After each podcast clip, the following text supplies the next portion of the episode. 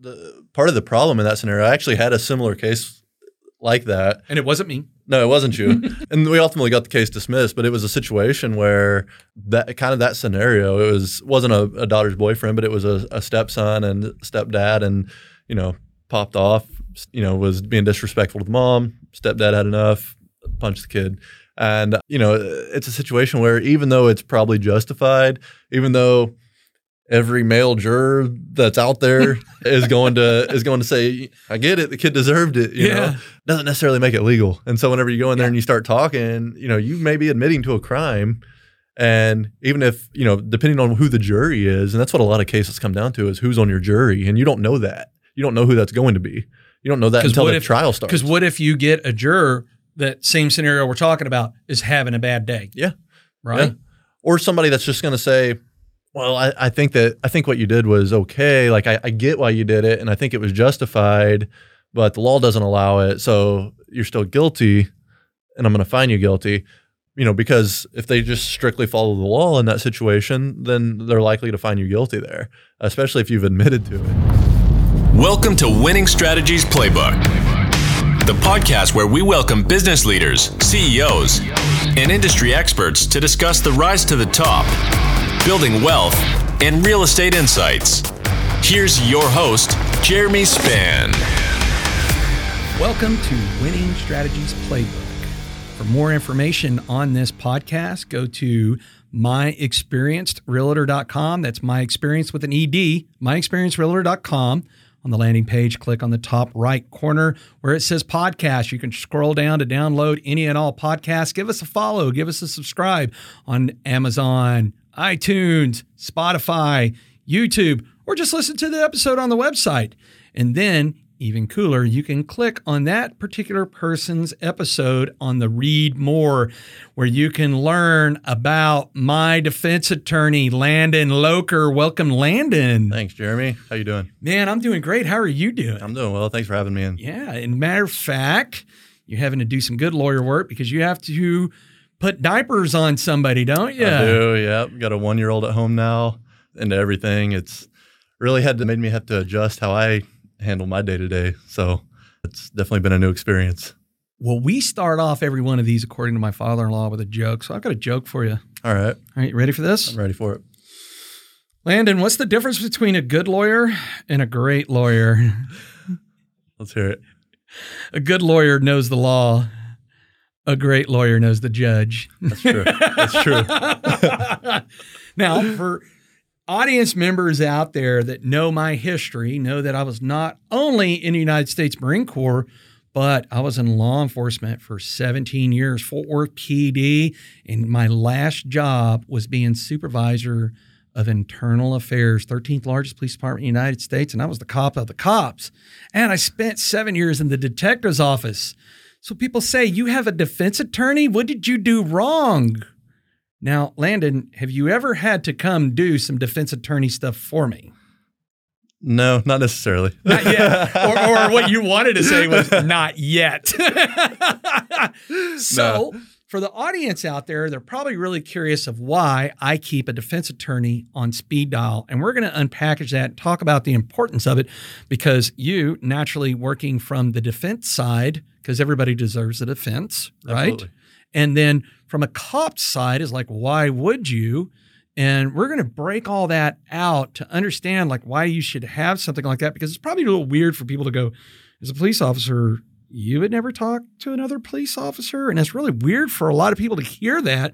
But there is this thing called the military who makes sure our freedoms of the Constitution protects us. And you know what? Nobody wakes up. Well, there's a lot of people that actually do because I had a lot of job security from people that intentionally woke up to try to go break the law. But there's many people in this world that don't wake up thinking that something is going to happen that day. And when that happens and in, you're in that moment, is that really the time you want to go, I need to find a lawyer? Because just like in real estate, you have bad real estate agents and you have good real estate agents. In the legal field, you have bad defense lawyers and you have great defense lawyers.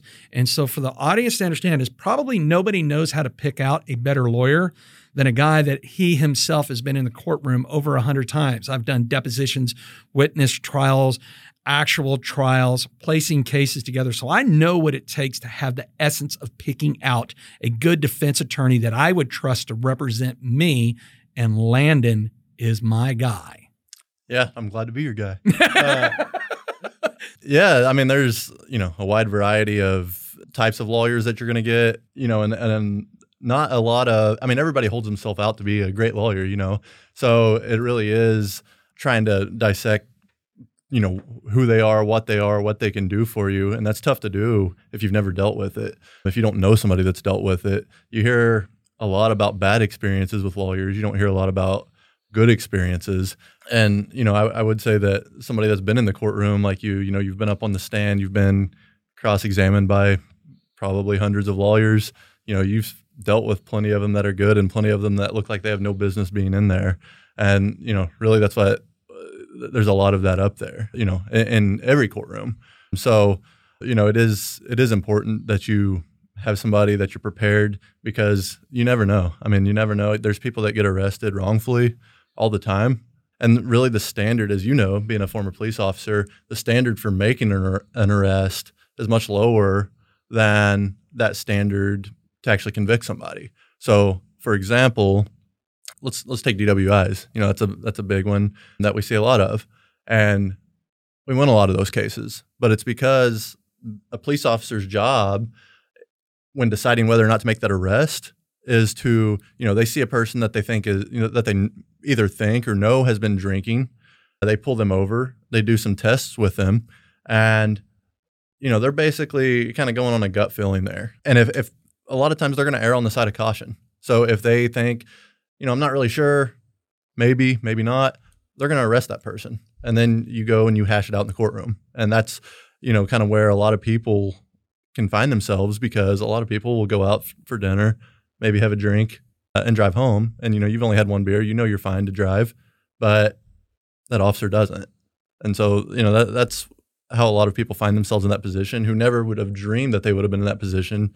And you know they, it really is important to know somebody and kind of know what you're going to do once you get into that position. Yeah absolutely. And here's the thing too is i really consider landon my american express card as i like to joke around with them it's better to have them and not need them than need them and not have them because when if something were to happen you don't want to be scrambling around to try to find out who that is because time can be very limited so with Landon being in my speed dial, I can either call him and if he doesn't answer, shoot him a text like, "Hey man, this is where I'm at. This is what's going on. This is the police department."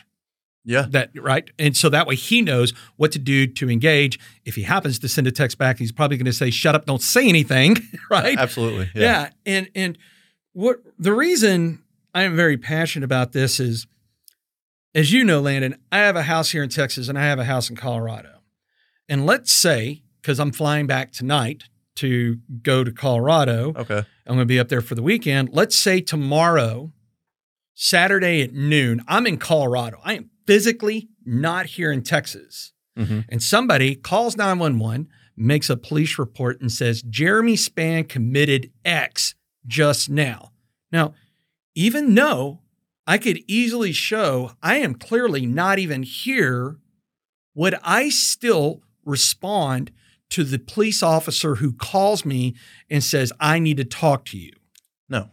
Let's let's break that down why. So whenever a police officer calls you, they're almost always trying to build evidence against you. They're trying to build a case against you. And I can't tell you the number of times that I've had clients who claimed innocence. You know, I believed that they were innocent at the time, but they, you know, they would talk to the officer, they would tell their side of the story, and even all even though all their statements were self-serving you know they they said exactly what happened they told the officer you know everything nothing that they said was bad for them. The officer comes in you know at the end and says well you know based on my training and experience i believe you were lying you know for whatever reason you were breathing heavily your your speech was you know you were stuttering you were said these these words that are trigger words to let me know that you're lying you know, so they're not there to to be your friend or to, you know, try to help you in your defense whatsoever. They're they're there to build a case, build evidence. And even if you do that, even if you tell them your story, tell them what happened, then there's still that possibility that you've gotten arrested. And now you've got this officer who's going to come in and testify against you. We put your story, you know, we put your story out there for a jury, and that officer gets up there and says, Well, based on my training experience, I believe he was lying. And now you got a, a jury who's going to say, Okay, well, this this officer, he knows, he's talked to people, he he knows that people lie and you know he he can tell. And we get a lot of jurors especially in counties like Tarrant County where it's more conservative jury pools that tend to give a lot of credibility to these officers even though that officer clearly isn't a lie detector you know they don't have any special way just because they're a police officer they don't have any special way of knowing whether somebody's lying or not a lot of them are you know they're humans they're all humans and a lot of them have these beliefs that they've already formed whenever they start talking to you and they're basically trying to figure out what what evidence do I have or what information do I have to get me to that conclusion? And now I don't want to say that every officer does that. There are some out there that, you know, you may talk to them, tell them your story and it works out fine, you know, they believe you, everything checks out and you're good to go. But I don't think you really want to roll the dice on whether you're in a situation dealing with one of those officers or whether you're dealing with the first type of officer that I, that I described. Man, and and that actually segues perfect into this is let me ask you a question right? Because I know how I answer this is do you have anything against officers? I don't. No. Do you like officers? I do. Yeah. Yeah. And so for the audience out there is you're not intentionally trying to go out of your way to demonize officers, are you? Absolutely not. No. Because they are our first responders and level of protection, right? They are. Yeah. And that that's something that a lot of people have to understand. Even a good officer, you can be a good person, a good police officer, they make mistakes, you know, and you mean to tell me people are human? they are. They're human. Yeah. and, you know, it doesn't change, you know, the fact that an officer is a good person, you know, even a good police officer, it doesn't change the fact that you still have constitutional protections. That officer still, you know, is bound by them and their actions, you know, must fall within the Constitution. So if an officer, you know, they, they can go in and search a car or something, it has to be legal. So even an officer that is, trained well, good person, maybe acting on good intentions, if they search that car illegally, that that evidence shouldn't be used against you. And I know a lot of people, you know, whenever something something illegal is found, say say somebody has some drugs in their car, an officer searches it illegally, finds the drugs, the person's charged. A lot of people say, well, he had them, you know, he should have been, you know, he should be he should be convicted. You know, he's already he's got them. It doesn't matter how the officer got them. But that's just not you know that's not what our country was built on. That's the reason we have a constitution and it's to avoid situations where we have police officers that are you know just out there able to come out and search your vehicle you know pull you over for a traffic stop and search your vehicle every time or go into your house and search your house for no apparent reason just you know looking for something. We don't want that. That's a situation that we absolutely want to avoid. Yeah and you know and this is this is why I, I really think this episode is important because they're getting a lawyer's perspective and a cost perspective. So i'm going to throw an example out there. Okay. Is my daughter got a speeding ticket by a dps trooper. Okay. And she didn't take care of it the way she was supposed to. We get a letter in the mail. I said look maggie this can turn into a warrant if you don't handle it. So she went and she filed for defensive driving and all that. So two weeks ago, she's driving from Colorado back to Texas. She's got her friend in the car.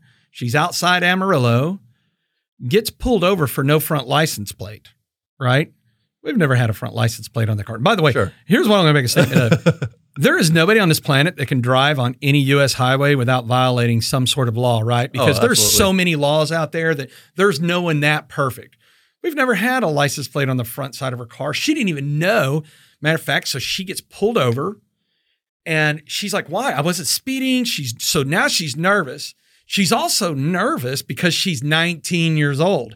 She's never been pulled over in her life. Even though her dad is a retired cop and a Marine, she's never been pulled over. She's a kid. It's, I know my daughter. She's not worried about anything, right? the biggest problem I have out of my kid is not going to class, not sure. doing something criminal. And then on top of that, let's just add a little bit. She's worried because, oh my God, what happens if something messed up with that defensive driving deal And now I got a warrant out for my arrest because I did try to scare the piss out of her because I was like, take care of your stuff, Maggie.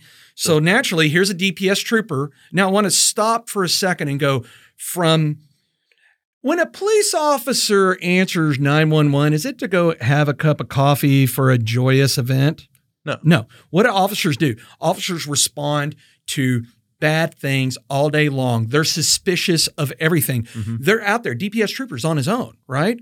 He's approaching every vehicle like this could be the last vehicle I ever approach. Sure. So there is a certain approach to it. Then he gets there, sees this girl he'd never seen in his entire life, who's incredibly nervous, not for the reasons he has already put in his mind. And because of her physical nervousness, he says, Can I search your car? My daughter, I was really proud of her. She said, No, sir. 100%. And and now officers don't like to be told no. They don't. Because when you say no, I already know the answer to this, but I'll let you answer this. What is that officer likely to respond with? Are you hiding something? Right. Yes. And she's like, I'm not. And he goes, Why are you nervous? She goes, I think I might have a warrant out for my arrest. I filed for defensive driving and I'm nervous. And my dad's a retired police officer. And he checks, she doesn't have a warrant. And he says, Well, since you're not going to let me in a car, I'm going to call a canine unit. Well, they sit there and wait. They can't, don't have one that can show up. So eventually he lets her go. She got pulled over front license plate. Mm-hmm. And and of course, you know what she tells me, I said, I'm really proud of you that you said no, because that's your constitutional right. By the way, many of my friends have come back wounded in combat and even lost their lives in combat to protect your constitutional right of that. But I also said, maybe this will incentivize you that the next time you get a ticket, you don't have to wait till dad tells you to go down there and handle it. So you have to be extra nervous. But the point being is that's a prime example of an officer, like you were talking about, preconceived notions of why she's nervous. She's nervous because she's 19. Mhm. She's nervous because she's never been pulled over. She's nervous because her dad is a retired cop and am I going to get in trouble and all of this? So that's a prime example of like what you were uh, alluding to earlier. Now, here's another part to that is actually two parts. One, I like to believe that in 17 years in law enforcement, I never arrested anybody unjustly, right? As a matter of fact, I'm going to save a story for here in a minute. And you're, because I know guys like you love this, is I had a case that was one of my very first cases to work. And it ended up, they finally arrested the guy years later. Now I got five years under me. I'm a lot more experienced. And during the uh, pretrial I'm with the DA's office, I'm reading that and I was like, you can't plead this one out because this is going to suck. because the first thing I know, if a good uh, defense attorney is going to go, well, wait a minute, you are an experienced in everything else. Why didn't you do X, Y, Z? And then if it's like, well, I didn't know back then. So what you're saying is you weren't trained. You know, there's Yeah. all kinds of different Yeah. avenues, right? But here's here's a point I really want to lead to is this. I don't hate cops. People go, oh well, you were the cop of cops as internal affairs. Actually, you even still laugh to this day, like, how in the hell did the chief lose a bet for you to go run internal affairs? Like, how did that happen? Is this is I believe in integrity. I believe that men and women are putting their lives on the line every day as first responders, especially in this horrendous environment we live in with all this Mhm. defund the police and everything else. Their job is even harder now. But here's the deal: is that, that prime example is either experience, their lack of preconceived notions, but even more so is I found in my experience, and cops are great, really. And this is what I'm going to I'm going to give a shout out to Fort Worth PD. Right, you're talking about I think it's like 1,800 officers now, and even then, a number of years ago, we had a lot of officers, right? Almost 2,000 officers. There was only a handful of bad officers. We knew who they were, and we were doing our best to get rid of them as fast as possible Mhm. but it doesn't mean that officers don't make mistakes. And the thing is, is when you make a mistake, you're accountable, you own it, Sure. right? Because that's what retains the trust of the public when you can say, I messed up. Mm-hmm. I'll take whatever consequences come with that, but it doesn't make me a bad person or a bad cop because we learn from our failures and things. But even more importantly is this is what I learned is there are two types of police officers. And this is just how people are wired. You have officers that see the world in gray. So, in other words, like you're saying, is why take the gamble hoping that you get the officer that sees the gray to go, so you're in Colorado right now. Yeah. It's not only noon that they accuse you of doing this, but it's two o'clock now when I'm responding to it, and you're calling me, FaceTiming me with the mountains in the background. Okay, cool. All right. I know this thing's BS. We're going to move on. But you have officers that also are only seeing black and white. Yeah, That's all they see. absolutely. You made a violation. This is it, no matter what. And then all of a sudden, it's like, well, wait a minute. Like we used to joke, or like we had an officer, like if I pulled somebody over, like I hated writing tickets, right? Mhm. Like if you got a ticket from me, like you really, you really work for it, right? You've run red lights, done all kinds of things, and you know wherever else. But you have officers that if they pull somebody over and they got ten violations, they're writing ten tickets. It's not because that officer is a is a, is a, trying to be a an ass. is because they see the world in black and white. You made ten violations. I'm writing ten violations. Sure. So, are you going to take the risk of the officer that's going to interview you as the officer that only sees black and white or the Mhm. officer who sees gray? Now, the chances are the one that sees gray probably going to be like, okay, makes sense. But what happens if you get that other officer right? Yeah. And that is the importance of having a defense attorney who speaks on your behalf, right? Absolutely. And you also have to keep in mind that there, you know, I know you said that at the time, at your time in Fort Worth PD, you know, there were only a few bad officers. You knew who they were. You got to keep in mind there are still bad officers as well. So even if it's not just one of those officers that sees black and white and is going to try to nail you for every violation, you may have somebody that's a bad officer that's there for the wrong reasons, you know, and that's another factor. So, you know, it's just best to not talk at all ever. You know, I don't know that I've ever had somebody that has talked and helped their case, regardless of the charge or what they said or their history or anything like that. So, you know, and going back to, I know you said earlier that there was no that that nobody can drive down the road and not violate violate any laws. Yeah. You know, to a, a little story on that, I had a trial last year where officer was fine. You know, I talked to him outside of you know being in trial during breaks and stuff, and great great guy. You know, nice guy. But he pulled my client over for swerving.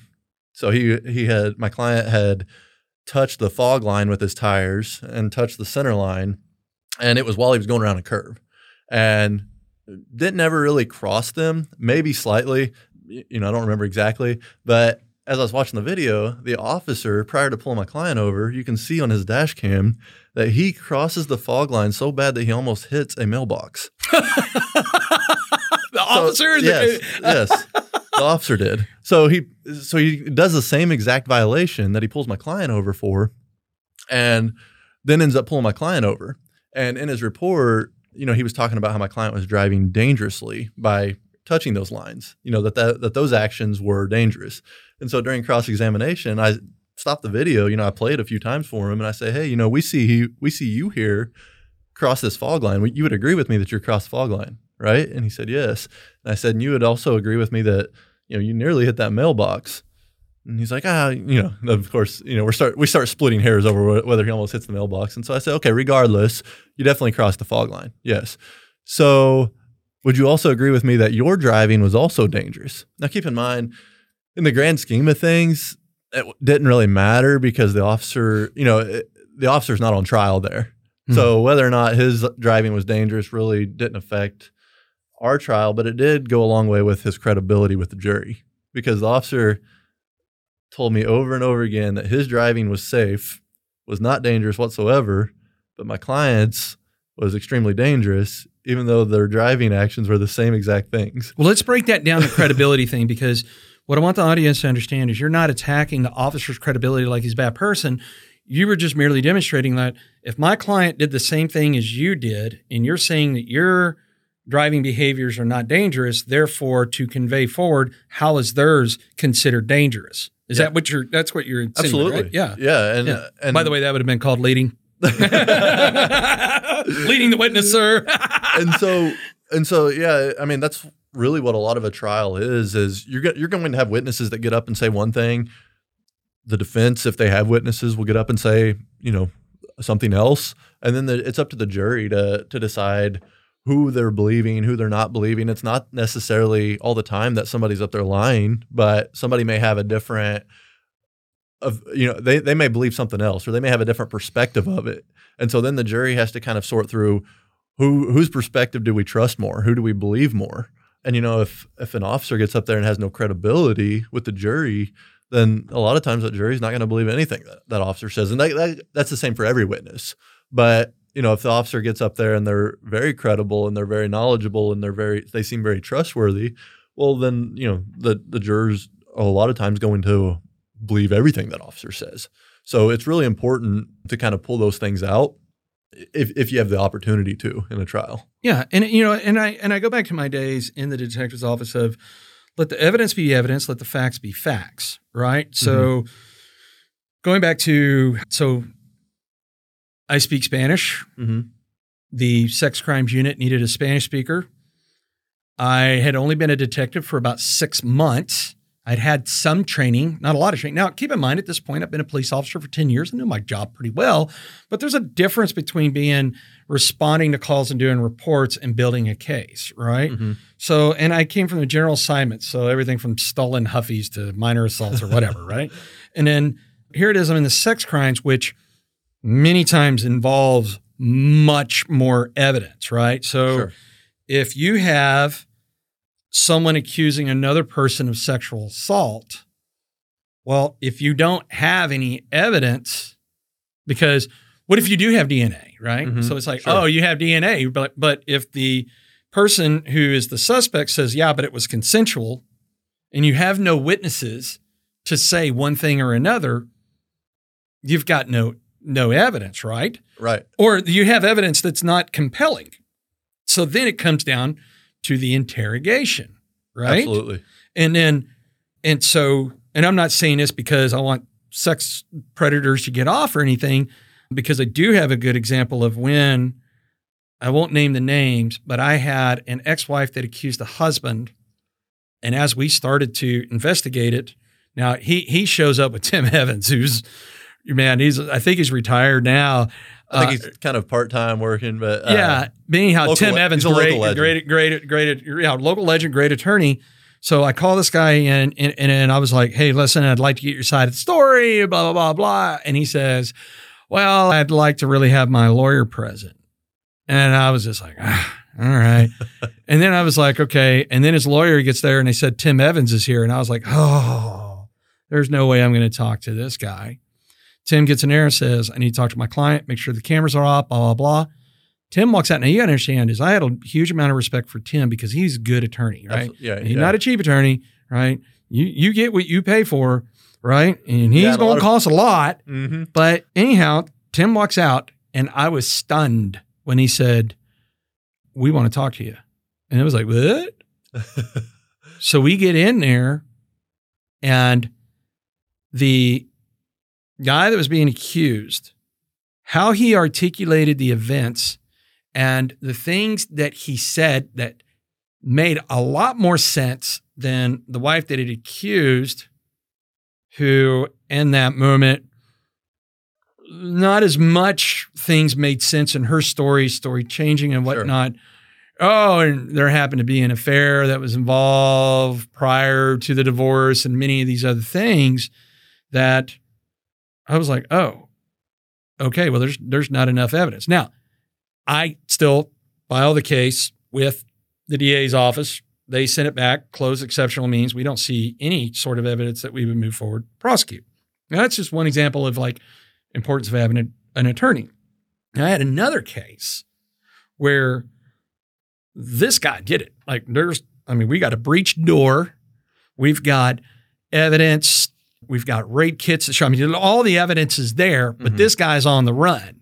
And we were able to identify the guy, right? Because she knew the guy that had done it. And so wrote a warrant. But this was one of the very first cases that I worked, right? I didn't have a ton of experience on the things to collect and whatnot. My report was not nearly as long and detailed. And this guy was on the run for over five years. Okay. He gets arrested, extradited to Texas. And so, and by then I was, no, this was like seven or eight years later because by then I was a sergeant. And, and so I get, hey, you need to come in and look at this case.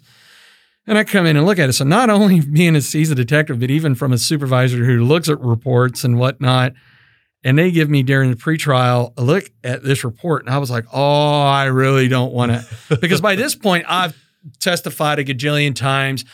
You become a good detective the more you get beat up, right? Yeah. Because you're like, oh yeah, Yeah. I'm definitely going to collect that or not do this or not make this mistake. So I was I was a much better detective. I was more seasoned, and I'm sitting here reading this report, which is like one page long. Like, oh man, I was like, y'all don't want to plea this guy out. I was, this is going to be horrible, right? Sure. Like even a plea. Because now, based on my experience with a very hard, you know, sexual assault cases are very hard to prosecute. They are. And I was like, I, and I wasn't just saying, hey, we take a plea because I wanted to be off the hook. I was like, based on my experience and looking at this report, their chances of getting off is higher than if they were to take a deal. You believe the guy was guilty. So oh, yeah. yeah. We knew the guy was Yeah. guilty, right? I mean, I had the evidence. I absolutely believed, and we're going to get back to that because it's leading me down to a road to talk about the difference between probable cause and proof beyond a reasonable doubt. That's, that's the point to get back to. But but I was like, ah, and I was, man, because I knew that I was going to get slaughtered on the stand. Yeah. Because I've been up there enough where it's like, again, what I said earlier is like, oh, so you didn't have the training or didn't do this or blah, blah, blah. But more so, I was like, if this guy takes a plea deal, is a better, stronger chance of him going to jail, maybe for not as long, than completely getting acquitted because I did believe, based on the evidence, that he did it. But a good defense attorney, and he, you know, he didn't have a defense attorney then. You know, I'm envisioning a Tim Evans or a you walking through the door, and I'd be like, man, I'm, I'm getting ready to be put through a shredder. But what it ultimately ended up happening is when we did a DNA swab on him after he had been arrested. Now it's fast forward, DNA's coming back much quicker. Well, he pinged in several different states, and one particular state he did not want to get extradited Yeah. to. So he was like, so his defense attorney, which happened to be a public defender at that point, was just like, they would like to know what kind of deal. So they went big or go home. And the dude took it without even blinking an eye. And I was kind of off the hook because I didn't have to get shredded on there. But that was, but that was a point is I didn't have the experience then. Because when I was looking at it, I went straight to that. Is in the beginning, I built cases based on probable cause, which means you probably did it, but proof beyond a reasonable doubt is much different than probable cause. Tell us the Much difference. higher. Yeah, tell us. t- let's talk about that. So, yeah, so we have different standards in Texas, and if you've ever been involved in a civil case or on a civil jury, you'll hear the you'll hear, hear the term preponderance of the evidence. Basically, what that means is that it's more likely than not. So you're at you know you can kind of say 51 percent likely that the that it happened, you know, and that's how you would determine guilty or not guilty if that was a criminal standard. Beyond reasonable doubt is the highest standard that we have. Probable cause is down. It's basically that second tier. So we have reasonable suspicion. That's what the officer needs in order to make the stop, you know, to stop a vehicle in the first place. Then we have probable cause, and that's what they need to get a warrant or to make an arrest. And, you know, these tiers kind of go up, and between preponderance of the evidence and beyond a reasonable doubt, we have clear and convincing evidence. Now, this is a standard that is the standard that's used whenever the government's coming to take somebody's kids away to terminate parental rights. It's clear and convincing evidence. So, to put it in a little bit of perspective, clear and convincing evidence that a parent did something worthy of having of losing their children. That's our standard in Texas. And beyond a reasonable doubt, which is the standard to convict somebody of a crime, is higher than that. So it's an, an extremely high standard. There's no real definition for it. And that's why it's, you know, I try to explain it based on other standards because there's no real definition of beyond a reasonable doubt. It's basically what does it mean to you as a juror, but it's certainly higher than what and the, than the standard that an officer needs to make an arrest. And like you said, you know, to go back to something you said, probable cause is basically that you know it's probable that a, a crime may have occurred here. You know that I, I have some evidence that a crime may have occurred, and a lot of times when, whenever I'm explaining it to a jury, for example, in a, uh, to go back to the DWI example that I was using earlier, where you may have had one or two drinks at dinner, you may be well under the legal limit, you may be fine to drive, but the officers pulled you out. You know you've already admitted to having a drink. You know he's conducted some field sobriety tests, which nobody does well on those. No. You know, nobody does well on the field sobriety tests because they're not they're not designed to you you don't stand normally, you don't walk normally, you don't do any of those things. It doesn't judge you based on your normal behavior. You know, it's things that you've never done before. So nobody looks good on those. And so and uh, what an officer is ultimately doing is saying, you know, a couple things. They're trying to build up enough evidence to use against you in your DWI trial later. But if they're if they're actually looking to see whether or not they think that you're safe to drive and they're basing it on these tests that nobody's good at, you know, they're going to err on the side of caution and you're getting arrested. And you've likely they've likely got probable cause to make an arrest even if you're not guilty, you know, even if there's not enough evidence to convict you. And so, uh, you know, what I'll always tell jurors is you can an officer can have probable cause to make an arrest and a jury can find the client not guilty and they can both be right. It doesn't mean Mhm. the officer was wrong for making the arrest. I mean, you know, part of their job in that situation is to make sure that somebody dangerous isn't out driving on the road. It doesn't necessarily mean, you know, now the person may not be guilty of the crime, but it's kind of an err on the side of caution thing. Can- I mean, you know, there there's just not enough time. An officer can't sit there for long enough during a traffic stop to come up with all the information needed to figure out whether that person's guilty beyond a reasonable doubt. So if you've never done this, and I'm sure you've seen it because it's funny, but if you go on YouTube and put Ron White field sobriety test, you know it's what I'm talking about? Uh, maybe. Oh, I, would play it in here. I don't even know. yeah, It, yeah, anyhow, it's kind of funny, but you know, he gets pulled over. And the guy's like, you know, will you get out of the car and will you take this facility? No, that sounds like an agility test, not a drunk driving test. Yeah. I'm not that damn agile, you know. I have seen that one. Right, right. And you know, but but it doesn't. Again, I want to reiterate is look, it probably confuses people knowing that I'm a retired police officer here talking about what somebody should or shouldn't do and absolutely having a defense attorney there to represent them is not because of anything other than one thing I want people to remember. The United States Constitution, which is basically we've been able to protect people's rights with men and women in the military is this is why you have constitutional rights let the evidence be the evidence because what i can say is this if somebody waives the right to have an attorney and i am very trained right well Mhm. now i'm probably rusty but i had a pretty impressive confession rating Yeah. right because I, I was able to leverage things in there. And by the way, let me ask you something. Is it illegal for an officer to lie? No, No, they do it all the time. Yeah. And, and and I'm not saying it because I was a bad officer or anything else, but what's my job, right? Yeah, your what's job, my job your in job that is to get evidence. my- Uh, get the confession, yes, right? Absolutely. And so if that's my job, right, I'm going to leverage anything I can to try to get that. Now, because I really feel like I was a good detective, is once I started getting the confession, if it didn't align with the evidence I had, then I was like, well, wait a minute. That doesn't make sense. Mhm. But if it's aligning with the evidence, that's pretty compelling at that Yeah. point. But I'll give you another example is, and again, I'm not doing this to look, I'm sure there's all these victims' rights groups and one safe place maybe comes after me or anything else. I, I, I look, I have a daughter, I have a wife. I'm a big, I, look, I, I handed out more books of Gift of Fear by Gavin de Becker to victims and women. I mean, I, I, I made my daughter read that book before she went to college because I feel that if you read that book, you would keep yourself out of the eyesight of a predator who Yeah. would come after you, right? Because I can't teach you to be a ninja where you can karate chop somebody in the forehead and split them like Clint, you know, Clint Norris, right? Mhm. Uh, Or Chuck, Chuck. Norris. Chuck, sorry, Chuck Norris. I, I can't teach you to do that, but to try to keep you out of there. So I'm not trying to. I don't want any of these victims groups, and I'm sure it won't matter. People are going to hate. But good thing is, is I really don't care what people think of me. Yeah. And the good thing is, is I haven't been a cop for over six years, so I really don't care what people think of me. But look, I was a very big victim advocate, right? There, during that time, I don't know what it is now, but at that time, no one had closed more cases, putting more predators behind bars than I did during my time as a detective in the violent sex crimes unit. So for anybody out there that's confused, don't do that, right? And I'll be more than willing to have a conversation with you to tell you what's up Yeah. because I've worked hundreds and hundreds of cases. But I did have one that did particularly pop up. This girl came in. I was sexually assaulted. This is the guy that did it. Photo lineup. I mean, man, when you when you looked at everything evidence, whole nine yards. I mean, this is the evidence on its own was was inc- incredible.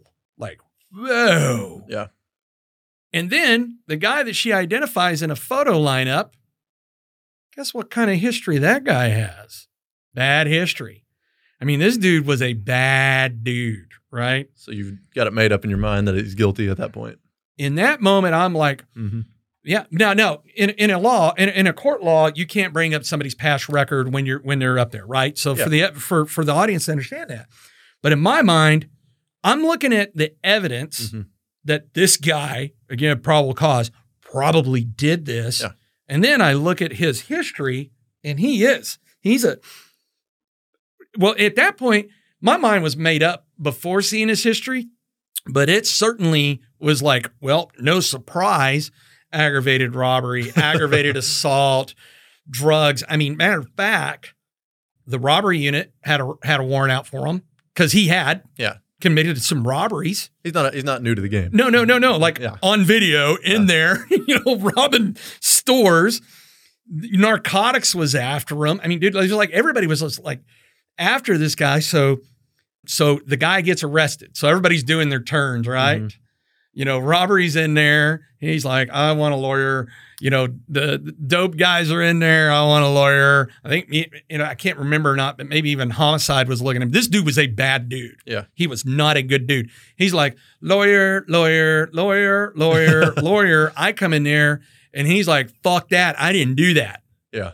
What? Well, that's that's different. Plus, I'd been in that room hundreds of times that when somebody's lying, look, you're right. There, people are not human lie detectors, but I was about as close as you could get. right?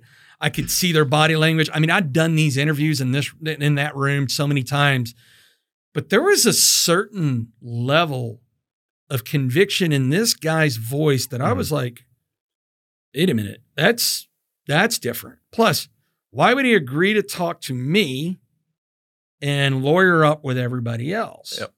Right? And uh, so one of the other people in my office was like, well, I mean, it's cool to go to prison as a gangbanger and a, and a robbery and dope and homicide, but it's not cool to go to prison as a rapist. That's the only reason he wants to talk to you. And and he was like, look, I'm telling you, man, this was not me, blah, blah, blah, everything else. And I was like, but I also that gut feeling as being a cop, right? Because I was a good investigator. Yeah. And I was like, man, there's just something weird here. So it caused me to go back and look at the case. And it caused me to all of a sudden, I was driving up and down the area looking for any video cameras because even though my gut feeling was telling me that, that maybe there's something more to this story. Yeah. I also was like, I would love nothing more than to find video evidence of this guy being involved in this because he is a bad guy. I'm not taking away, Larry. This dude was a bad, bad guy. Yeah. He was a danger to society. And I found video. Well, so the victim had claimed that she was dropped off at a gas station, kicked out of a car. And I was able to find, or no, she was kicked off cross street, something like that. I, I, can't remember the exact details. I mean, this is years and years ago. And so I went to this gas station and I was like, hey, y'all don't by chance have video? And they were like, yeah, but man, they had some old school video. And this is like the middle of summer and it's hot and it's out in the garage where they change tires and you can't you can't download it, right? Pretty It was- terrible quality at that yeah, point. yeah, yeah. But so I had to sit in this sweaty garage to try to fast forward through videotape. And guess what? A bus pulls up. She gets off the bus. She comes into the gas station, borrows the restroom key, comes out, missing her purse, missing everything because in the video she had tossed it in there, saying she, her purse, she was robbed of her purse too Oh, okay. hair was messed up, all this stuff, hands the key back, goes outside, goes around the building, rolls around the dirt, whole nine yards, comes up to the payphone, calls 911. There's still there's payphones over there, Mhm. right? And I was like, right? Yeah.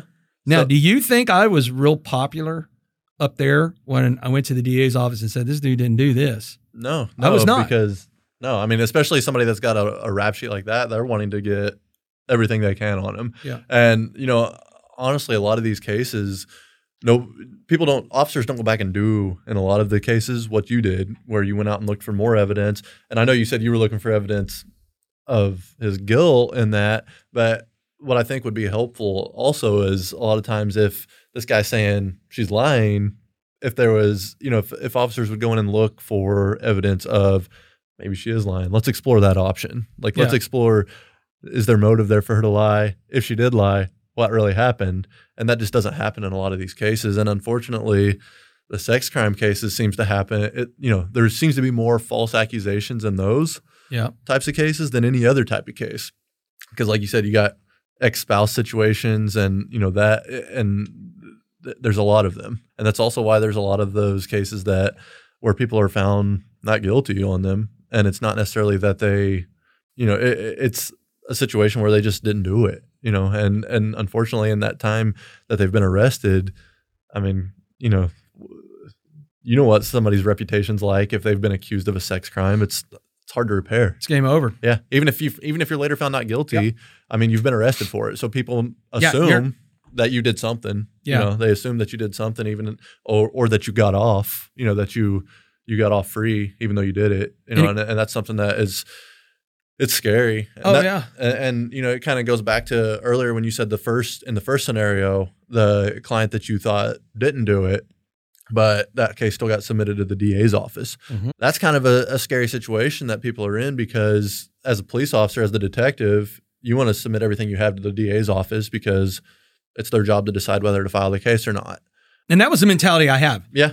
I'm not judge and jury. Yeah. I am a collector And a and lot of I present it. a lot of detectives have that Yeah. mentality that you know I get all the information and I present it, and then the DA's office decides what they want to do to it with it, and then you have, but you know, we also have occasionally DAs that are reviewing this that are in intake. They don't want to be the one that says, "I'm not, fi- you know, we're not filing charges against this guy." You know, we'll let the jury Pass the decide. buck. Yeah. And so Yeah. now this person who it's questionable whether anything even happened has a charge filed against them. And now they're, they've got to hire an attorney. You know, they've got a warrant out. They've got to hire an attorney. They've got to, you know, fight this charge and deal with, in, a, in the example of a sex crime case, deal with the repercussions of now you've been accused of a sex crime. A lot of times people lose their jobs over that. You know, those are types of cases that make the news.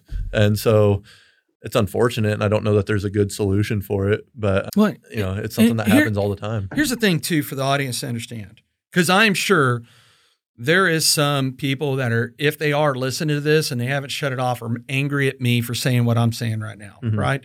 They just can't believe it. They're torn apart by it. But here's what I want those listeners to hear right now is also during my time as a detective, how many news media events were there of people getting out of prison 20 years later because the DNA proved that they didn't do it, right? Yeah. And the thing people, the audience need to understand is this.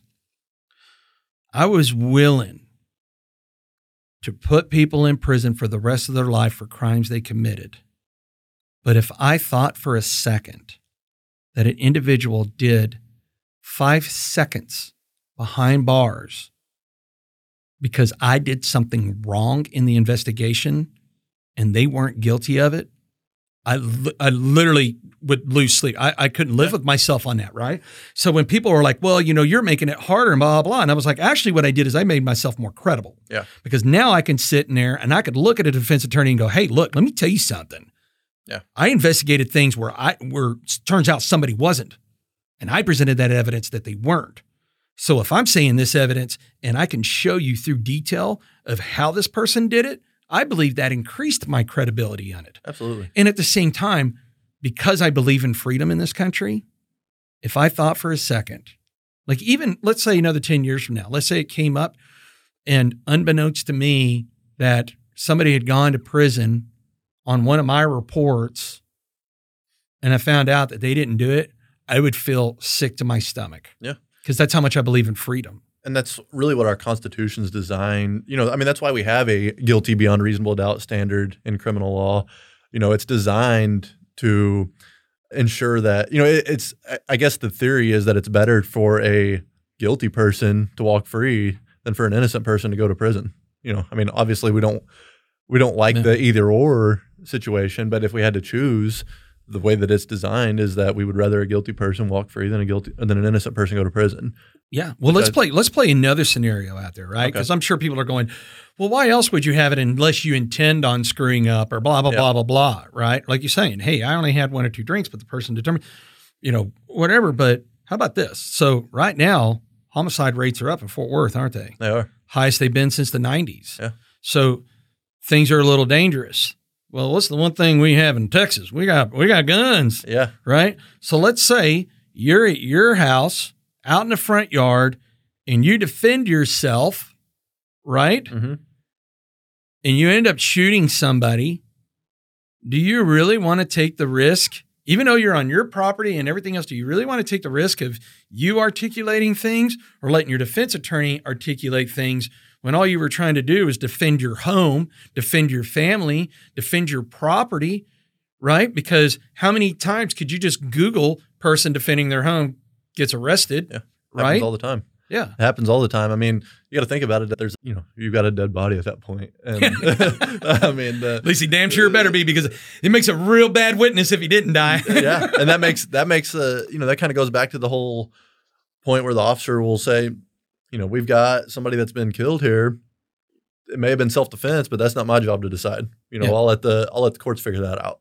You're getting arrested, and you know you may have been completely within your rights to do you know to use deadly force there, but you may have to go in there and, and sh- prove that, show that. So it's definitely not something. I mean, th- think about it like this: everybody has car insurance, everybody has homeowners insurance. Nobody plans on going out and getting a wreck today, but it happens. You know, things happen, and like you said with the American Express analogy, it's better to have it and not need it than you know not have it. So I want to play. need it. Yeah, I want to play another scenario for you too. It's like you said a little while ago, and I've never heard it put that way in that manner. But I, I, I, I really like how you put it. Is somebody gets acquitted, the officer wasn't wrong, Mhm. but the person that got acquitted wasn't wrong either, right? Right. So there's any number. I'm going to play two different scenarios so that the audience understands that I'm not trying to be bad guy, anti cop, or anything. Because if you've, you know what, it, if you're taken away from here that that Landon or I have anything against officers, think officers are bad or anything else, just stop listening to this episode and piss off. I don't even want you as a listener, anyways. You don't add any value to my life. So if you have that opinion, fuck off, right? I'll go ahead and say that right now because I am very passionate about officers. Yeah. My dad's a retired police officer. I care about officers. And I'm going to give you an example is whenever I was over internal affairs, right? Is when somebody walks through the door of our office, I had some of the best investigators there were. They're going to do their job. Well, guess what? You come to IED, it's an administrative investigation. Yeah, it's going to suck for you. Yeah. There's 1,800 officers. I I don't know 1,800 officers. And so, depending on the level, now, if it's excessive force, there was a number of things that, you know, depending on what they were accused of, our office was going to investigate regardless. But let's say it was a rudeness complaint or something. I would kick it back down to the sergeants. And in the beginning, when I took over the unit, the, the sergeants were really, the fellow, my fellow sergeants were just pissed at me. I got enough to do. You're kicking this back down to me and blah, blah. Until finally, I had to repeat myself enough times to go, look, you got Officer A, who is a ninja just about every single day. Mhm. You got Officer B, who's not a ninja. Let's say Officer A, who's a ninja, right? This th- this officer is just a, a, a badass officer doing everything right. Let's play a scenario of Officer Ninja wakes up that morning and can't find childcare because we're in a post-pandemic world. Sure. So he has to call his wife to say, You have to leave. I have to go to work because, look, we need first responders on the street. So the wife comes home, starts yelling at him. She's mad because her boss is mad. He's trying to get out the door. And then all of a sudden, the water heater blows. And now there's water everywhere. And then not only that, he slips in the water. It's his last uniform because he's on his last day of the week. So now he's got a wet uniform, he's got to put on a dirty uniform, and he's trying to get in, ends up being late. He's late to roll call. And then, because again, going back, no one ever calls 911 to be like, hey, officer, how you doing? Did you have a good day? Blah, blah, blah. And one of the worst calls to answer is domestics, right? Officers hate working domestics. Oh, yeah, they're dangerous. They're dangerous situations. Oh, dangerous. Yeah, I'm going to show you. I got that scar right there, Yeah. domestic. Like had surgery on my elbow from a domestic where she was the one that hit me in the elbow in the middle of, of trying to make an arrest. And we then, got, so we now, got situations there where Yeah. people who may never be violent, Yeah. you know, there's a lot of emotions involved in those, Dude. and people will act I have way out of character. dude. I've shown up to domestics where he has whooped the even loving lights out of her, and when we try to arrest him, she jumps on us, right? So now you go and you answer five domestics, and you just man, you're getting just every shitty call right out of the bat, and then all of a sudden you're sitting here in your car, guy runs a red light. You pull him over, and the guy's like, Why the fuck did you pull me over? And the officer just has a momentary moment of being human. And it was like, Probably because you ran that red light, you dumbass. Yeah. Then the guy files a complaint, comes to my office. Now, if I'm going to do it, because the officer did, was not professional in that moment, but do you, and this is what I was trying to tell supervisors is, do you want me, who knows nothing about your officer, whether he's a ninja or not a ninja, being the one to run it? Or are you the one that can look into it to say, yeah, you're in the wrong for that? Yeah. Probably need to be counseled on not to do that, but understands that 99 days out of 100, this officer was the most professional, best officer on the planet and just happened to have one bad day, right? Right. Well, let's fast forward to guess what? That that can happen as an officer that may now we want to believe that officers can be 100% professional all the time, but guess what? Officers have bad days. And, and this is the scenario I'm leading you to is let's just say I'm a guy and I got a daughter who's got a boyfriend that I can't stand, right? mm-hmm. He's worthless. He doesn't do anything. And again, same scenario. We're speaking hypothetically here. Right. Yeah, yeah, yeah, yeah. I don't want this thing to be used as evidence as you defend me one day. But then, same scenario water heater breaks, I'm being yelled at, blah, blah, blah. And I just, at that moment, I am just having the worst day ever. And then, boyfriend comes over and pops off to me. And it's just finally enough where I just pop the kid, right? Right. And then all of a sudden, the kid goes and file an assault charge. Going back to your scenario, is is you know is the officer right for arresting me for assault because yes i did do it but can i also be in the right because this kid had it coming and led up to it right Right. you know do i want to be the one that articulates that to the investigators or the prosecutors or the jury or the judge Well, and here's the part of the problem in that scenario. I actually had a similar case like that. and it wasn't me No, it wasn't you. and we ultimately got the case dismissed, but it was a situation where that kind of that scenario, it was wasn't a, a daughter's boyfriend, but it was a, a stepson and stepdad and, you know, popped off, you know, was being disrespectful to the mom. Stepdad had enough, punched the kid. And, you know, it's a situation where even though it's probably justified, even though every male juror that's out there is going to is going to say, I get it, the kid deserved it, you Yeah. know doesn't necessarily make it legal. And so whenever you go in there and you start talking, you know, you may be admitting to a crime. And even if, you know, depending on who the jury is, and that's what a lot of cases come down to is who's on your jury. And you don't know that. You don't know who that's going to be. You don't know that until the if- trial starts. because what if you get a juror that same scenario we're talking about is having a bad day Yeah. right Yeah. Or somebody that's just going to say, well, I, I think that I think what you did was okay. Like I, I get why you did it, and I think it was justified, but the law doesn't allow it, so you're still guilty, and I'm going to find you guilty. You know, because if they just strictly follow the law in that situation, then they're likely to find you guilty there, especially if you've admitted to it.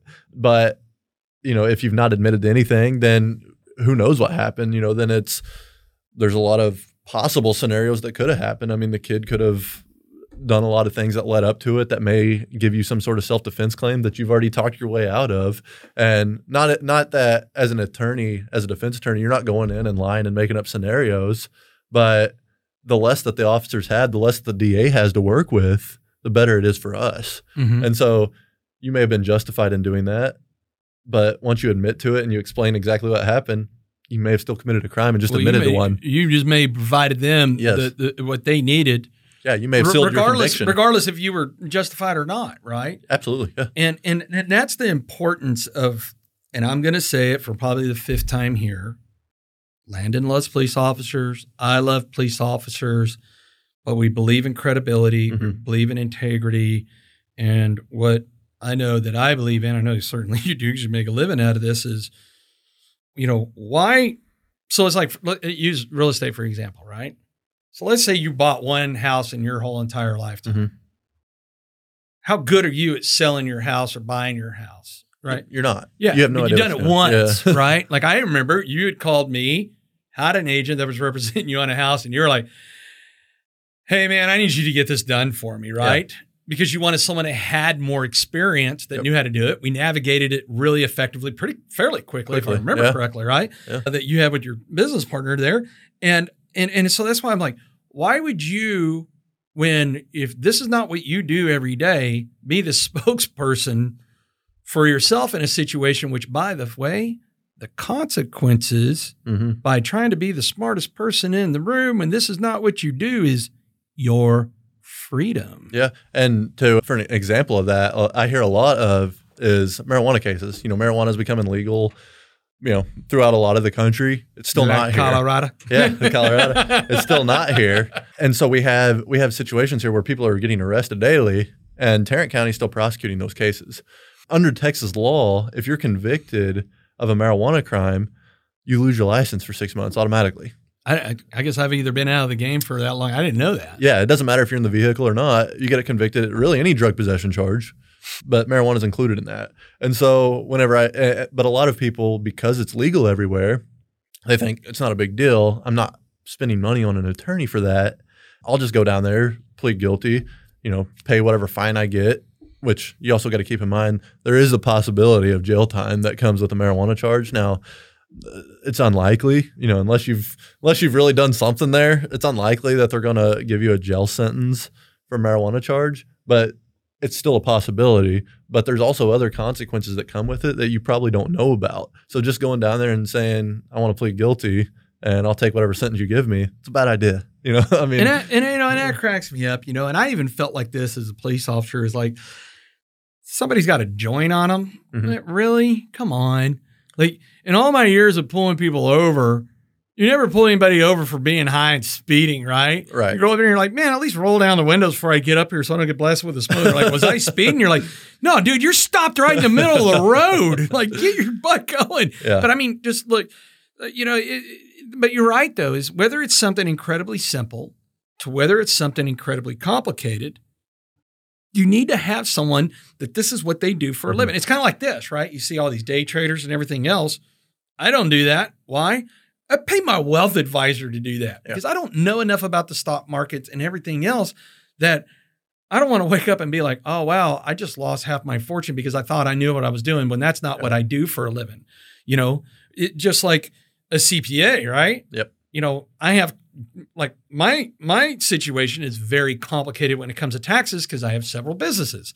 I have a restaurant, I have real estate investments, I have real estate, you know, business where I have employees that work for me. Man, there's a lot that goes into that that if this is not what I do for a million clients, I'm not going to know. And like you say, the laws are changing all Yeah. the time for the benefit or their lack of is I don't have time to keep up with that. So I'd rather pay an expert to go do it, just like someone that would represent me and like, hey, you know, what's what's the scenario here? I got officers asking me questions. Yeah. And you know, even even more so than the possible consequences is that officer may have done something wrong. You know, they may have screwed up, even though, and you know, I know that a lot of people don't like this whole theory of the person was guilty, but they, you know, because of a technicality, they should get off of the charge or get away with it. But again, it goes back to the Constitution. It's there for a reason to protect us. And if the officer did something that violates that person's Fourth Amendment rights of, you know, legally legally searching a vehicle to find that marijuana or whatever, you know, whatever it may be, then that's something an attorney, you know, you're probably as a citizen not going to be able to put that into an argument form, a legal argument form to, you know, th- that would result in that evidence getting thrown out and ultimately an acquittal on your case. And so that's something that, you know, it kind of goes back to, you know, that you really it's you're really better off having somebody that knows what they're doing in that situation. You know, just like with real estate, you can try to do it yourself to save some money on the front end, but it may cost you in the long run. You know, and that's the same way with with you know Oh. hiring an attorney on on things. Man, you're you're you're you're playing my love language now. Is what I've learned, even on the civil side. So Donald Kiskowski over at McDonald Sanders is my civil attorney, Mhm. where I've had situations where I was like, man, I don't know how I ended up in this situation. And then now I got to pay him to get involved. Mhm. He's like, why did you ever sign this? Yeah. He was like, you know, it would have cost you a lot less to send this to me, me send you a bill to either alter it or tell you not to sign it, where it ended up costing me thousands and thousands of dollars because I thought I knew what I was reading. I wanted to save some money. I've had that happen. Yeah.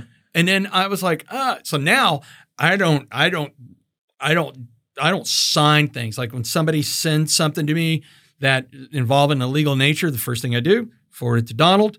I expect to see your invoice. What do I do here? How do I handle this? I always I always kind of describe it as a price versus value thing. You know, you can you've got a price for something and you can try to go cheap on that price. You know, you can try you can always try to find somebody to do it cheaper or try to do it yourself and save the whatever that price tag is right now.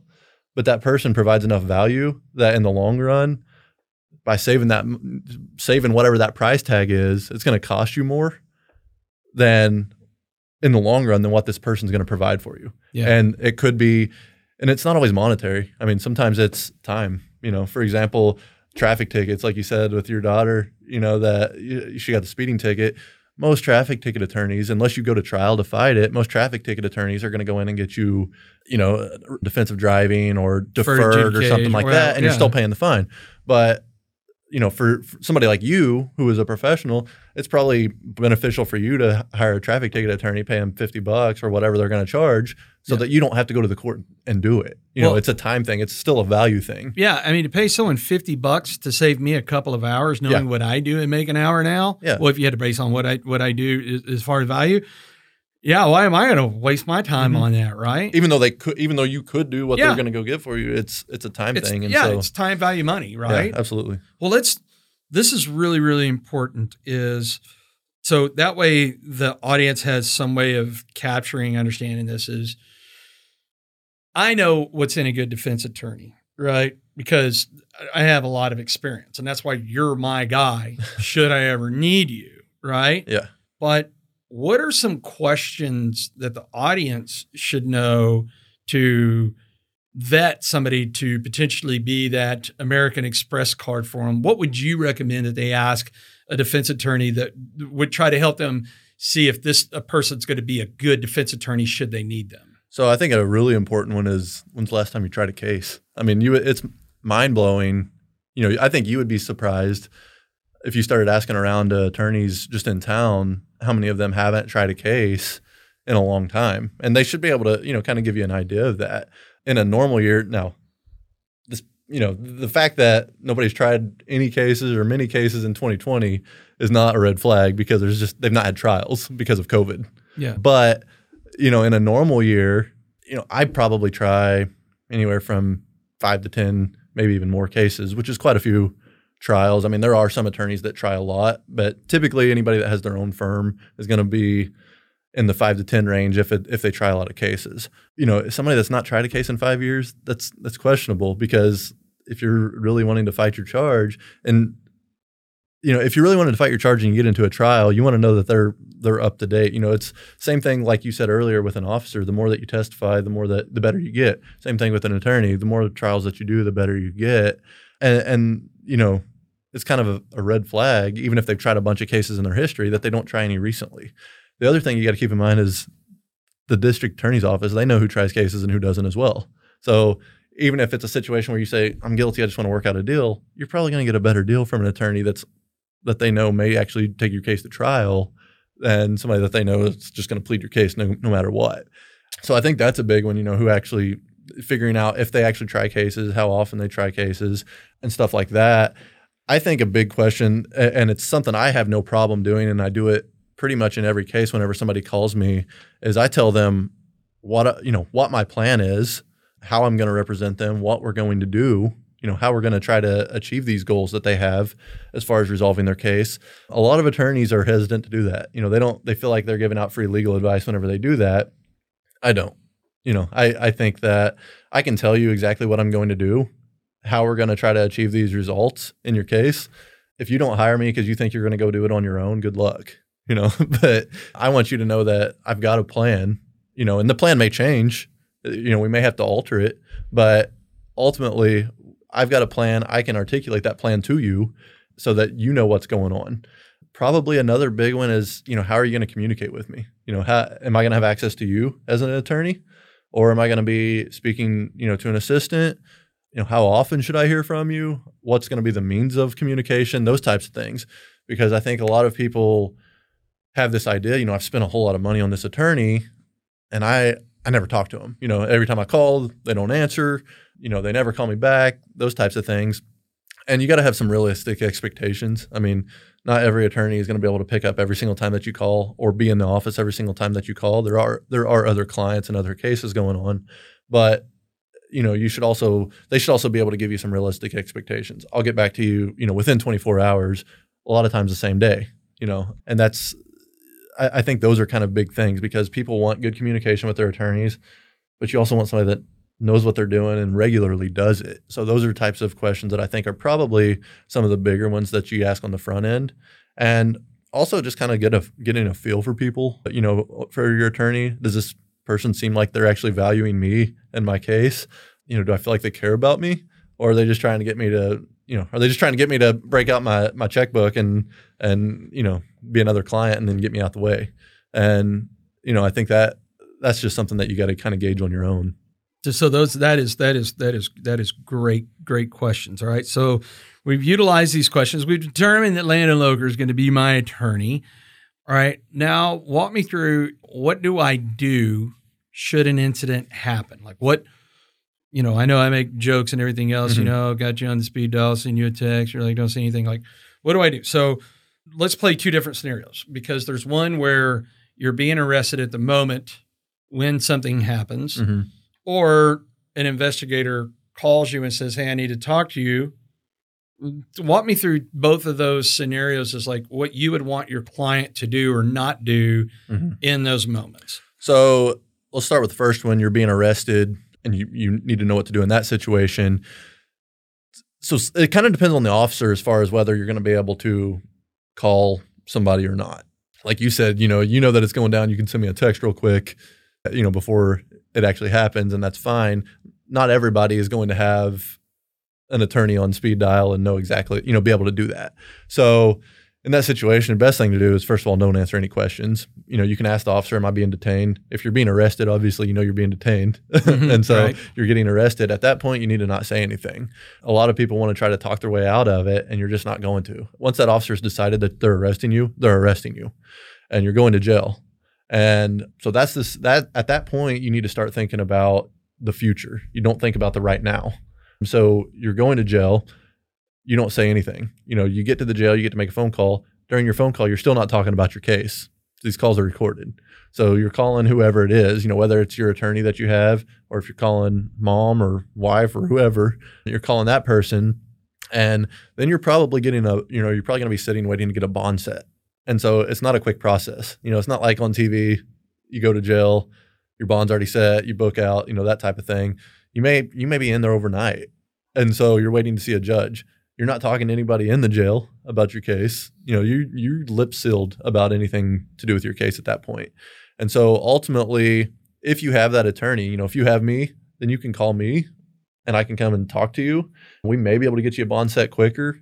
It may be a situation where we say, hey, you know, you're it's in, the process has started, it's just going to be a little bit.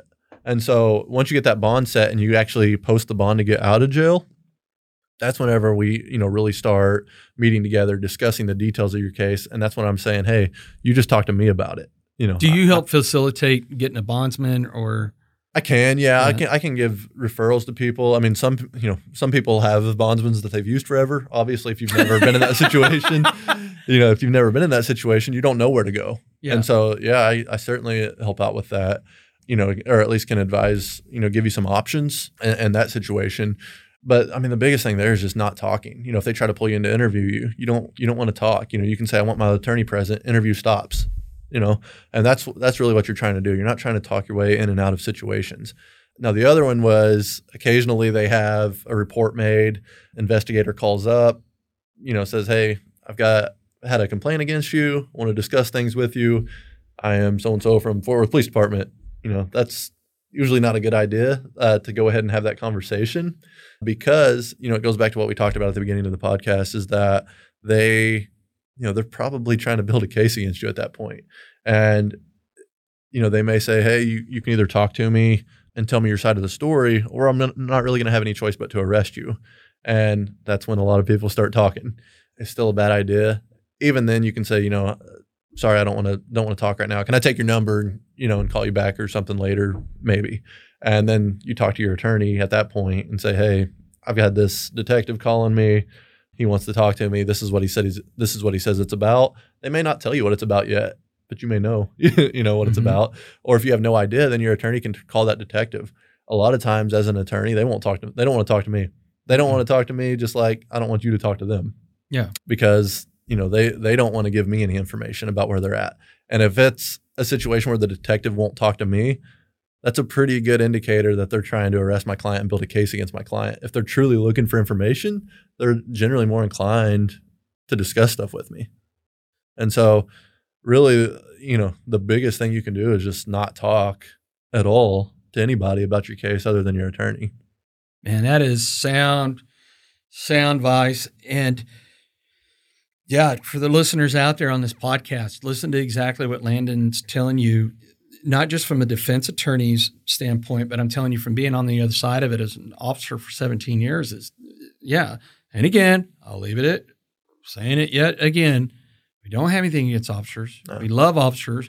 We have to have officers. We want them out there especially you and I agree, they got a tougher job now than they've Mhm. ever had.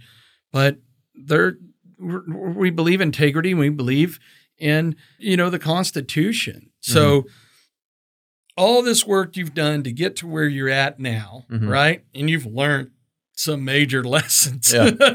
probably some painful ones, I would imagine. Yeah. And so let's turn back the hands of time, go back to 20 year old self, 20 year old Landon, where you could tell 20 year old Landon a million different things. But if there was only one thing you could tell yourself when you were 20, what, what would you tell yourself knowing what you know today? Okay. Are we talking about from a business standpoint? Anything. Okay. you, you know, based on your life, your trajectory, your journey to become who you are today, if you could go back and talk to yourself, what would you what would you tell yourself? Don't be afraid to fail. Yeah. I mean, and you know, I I- feel like I wasn't. Maybe early on, I had some more fears, but especially early in your twenties, don't have a family, you know, don't have any kids that you have to support. You can lose everything, and you're still and still be fine in the end. You know, I mean, there, it's that fear of failure that I think keeps a lot of people holds a lot of people back, and I think you know, obviously, you have to have some self awareness to know what you're good at and what you're not good at, but as far as if you're wanting to go out and do business, start start a business. It doesn't have to be in law. I mean, whatever the business is, you know, you can't be afraid to fail and go out and you know just do whatever it takes. I mean, you know, the fear of failure I think holds more people back from achieving their dreams than anything. Man. So the audience wants to learn more about lawyers, maybe wants you as a lawyer. How do they how do they find you? Where do, where do they go? What do they click? What do, what what do they do to find you? They can find me a lot of places. They can go on Facebook, Loker Law Firm, L O K E R Law Firm. Uh, you can go to our website, lokerlawfirm.com. It's currently we're currently kind of revamping that, so there's not a whole lot there yet. It's kind of in a rebuild stage on that. I mean, I'm personally on pretty much all social media, so you know they can find me there as well, or they can you know always call the office 817-952-9072. You know, and I do free phone consultations not hypotheticals. You know, I get I do get a lot of hypothetical questions. So you see what from- happened was yeah. Um, well, well, I mean, I get a lot of people that say, you know, if I was in this scenario, what what should I do? You know, that's not really what the consultations are for. They're more for people that are in a situation and need to know what to do. But you know, you can message me on any of those platforms, and you know, I'd be glad to discuss whatever your situation is. And even if it's not criminal law, you know, that's what I primarily do in in this firm. If it's not criminal law, if you have a legal issue and you don't know where to go, you can reach out to me, and I can I can direct you to that to the right person. You know, I can get you in the right hands of the person that's going to take care of you. Yeah. So for the audience, as you know, go to myexperiencedrealtor.com. That's experience with an ED. You can click on Landon's episode, go down to read more. We're going to put links to the phone number and these uh, the website and the social media. So that way, if you forget how to get in touch with them and you are listening to this episode, click on myexperiencedrealtor.com. Click when it takes you to landing page, top right corner uh, where it says podcast. Click on that. Go down to Landon Loker. I'm sure I'll put something very catchy down there, like my personal defense attorney or something like that. but Landon, thank you very much for coming. Thanks for having Thank me. you for being candid and thank you for being a defense attorney that still talks to a cop or a Yeah. retired one. Thanks for having me, Jeremy. What do you think? It's great. Yeah? Yeah. Have you done one of these before?